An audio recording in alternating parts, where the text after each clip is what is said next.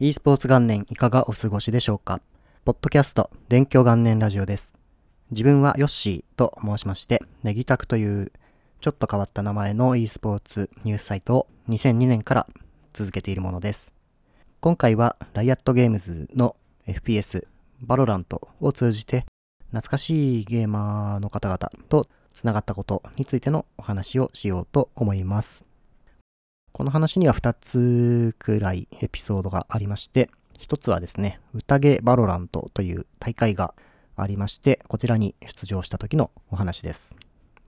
この宴バロラントというのは、カウンターストライクのレジェンドプレイヤーである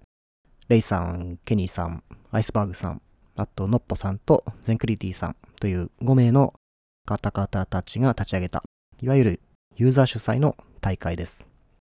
ですが、その規模というのは現状では日本で最大になっていまして、3600人くらいのバロラントプレイヤーがエントリーしました。自分もですね、こちらの大会に誘っていただいて、オッサンズバロというですね、チームで出場させていただきました。こちらについては、オッサンズバロという名前がダサすぎると思っていたということなどを含めまして、自分のサイトにですね、宴 VALORANT参戦記というタイトルで、この大会に参加した経緯ですとか、チーム内でこういうことをやっていましたみたいな、レポートを作って公開しました。で、こちらは、大会とかですね、チームになるべく興味を持ってもらえるように、自分が好きだったテレビ番組で、ガチンコファイトクラブっていうのがあるんですが、この番組のナレーションのフォーマットがですね、すごく面白くて、今でも好きなんですけども、それに合わせたような形で文章を書いてみました。そしたらですね、Twitter とかでもなかなか評判が良かったり、Discord でも面白いと言ってもらえたりして、これはなかなか嬉しかったですね。チームでこういうことをやってましたということも書いてありますので、このポッドキャストの概要欄みたいなところに URL を後で貼っておきますので、ぜひ見ていただけたらと思います。で、このオッサンズバロというチームにはですね、チーム全体だと9人から10人くらいかな。で、チームに僕を誘ってくれたのが、バートさんというワールドサイバーゲームスの2006年大会にカウンターストライクの日本代表としてですね、出場した方で、当時ケニーさんたちもいたんですが、そういったメンバーでえー、出場していた方です。お会いしたのは2019年のガレリアグローバルチャレンジの会場で久々にお会いしたんですが、それ以降、ツイッターとかでやり取りしたりしていたんですが、歌ゲーバロラントが始まる時ですね、に誘っていただいて僕もチームに入って出るというふうに参加させていただきました。で、あとは、チームの最年長の54歳が土屋さんでして、土屋さんというのは、2003年にアーケード版カウンターストライクと呼ばれているカウンターストライクネオというものがありまして、そのタイトルとそのゲームをプレイできるですね、専用施設でレッドゾーンというものが東京のまず蒲田にできまして、そういうプロジェクトをですね、率いていた方ですね。で、この辺りの話はかなり面白くて、個人的にも好きなんですけども、まあこのような話もまたそのうちできたらいいなと思ってます。これだけでものすごい時間かかってしまうんで、今回はちょっと割愛します。あとは、クラン山嵐というですね、チームで活動をされていたオフさんですね。彼は当時2005年くらいかな、いろんな大会に行くと、大体オフさんも来ていて、レポート記事を自分で作ってあげたりということをされていました。あとはチーム MVP プロチームですね、の日本代表などで活躍されてるブッダさんこと武田くんですね。彼は多分同い年くらいなんですけども、2003年くらいからもう付き合いがありますね。あとは斎藤初期の頃に手伝ってくれた京ドックさんとかですね。とにかく懐かしいメンバーがいまして、あとは今回このチームに参加してくれた、まあ初対面ですけども、の方々もいい人たちばかりで、下はしんくんっていう子は17歳、おっさんズバロっていうおっさんを集めたようなチームなんですけども、17歳で参加してくれるようなと思いまして、で、大会に出るということをしました。で、目標としては一勝しようということで、みんなで頑張ったんですけども、なんとかですね、一勝するっていう目標は達成できましたが、総合成績だとグループの中だと最下位ではありましたが、結構ですね、みんなやっぱり負けるのは悔しくて、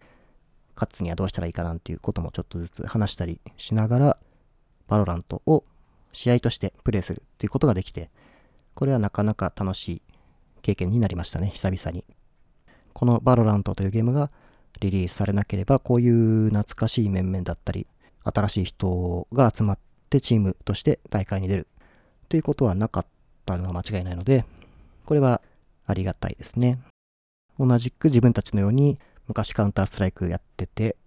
このタイトルが出たから復帰しましたよっていうような方々もたくさんいて、ツイッターで繋がったり、なんてことも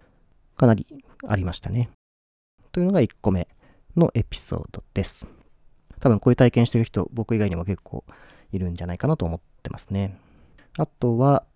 これもちょっと似たような話ではあるんですが、自分がカウンターストライクというゲームを始めたのは、なんともう20年も前の話なんですが、その当時自分が参加していたコミュニティで、サーバーを、ゲームサーバーを立てていまして、そこでみんなで毎日プレイするということをしていました。そのチームも80人とか100人とかいたんですけども、その中の一人が先日ですね、自分のサイトのフォームからメッセージを送ってきてくれました。で、内容としてはもう単純で、VALORANT 面白いよね、みたいな感じの3行くらいの内容だったんですが、彼も20年経って、まだ FPS やっていて、 VALORANT プレイして、まあ面白いよねと思って、多分自分がサイトやっていたのを覚えていてくれていて、何らかのきっかけですね、Twitter 見たのか、そういえばサイトやってるやついたなと思って検索してくれたのかはちょっとわからないんですけども、多分彼の記憶の中には僕がサイトやってるっていうのが残っていて、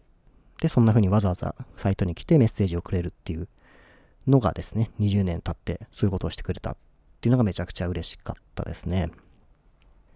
という感じで、 VALORANT のおかげで、意外とこういう嬉しいことが起きてるなというのが自分の周りで起きてることですね。試合見たりっていうのも楽しいですし、ゲーム、毎日はできないんですけども、夜にオッサンズバロのおじさんたちと集まってゲームするっていうのもできていたりして、なかなか良いですね、 VALORANT。まあ、基本的に無料でできるんで、もしまだやったことないっていう人でも、今からでも全然できるタイトルですんで、プレイしてみてほしいと思います。という感じの話が今日ですかね。はい。ここまでお聴きいただきましてありがとうございました。今聞いていただいておりますプラットフォームでフォローやチャンネル登録をしていただきますと、次のポッドキャスト更新、だいたい金曜日毎週や更新してるんですが、その際に通知が届くはずですので、登録していただけたら嬉しいです。あとは Twitter のアカウントですね。勉強元年ラジオというアカウントがありますので、こちらもフォローしていただくと、お知らせのツイート届きますんで、よろしければフォローしていただけたらという感じです。あと、感想ですね、ツイートしていただける際には、ハッシュタグの勉強元年ラジオをつけていただくか、告知のツイートを引用リツイートとかで書いていただけるととても嬉しいです。という感じで、今回ちょっとさらっとしてましたけども、ポッドキャスト31回目かなでした。また次回ですね、来週お会いできればと思います。ありがとうございました。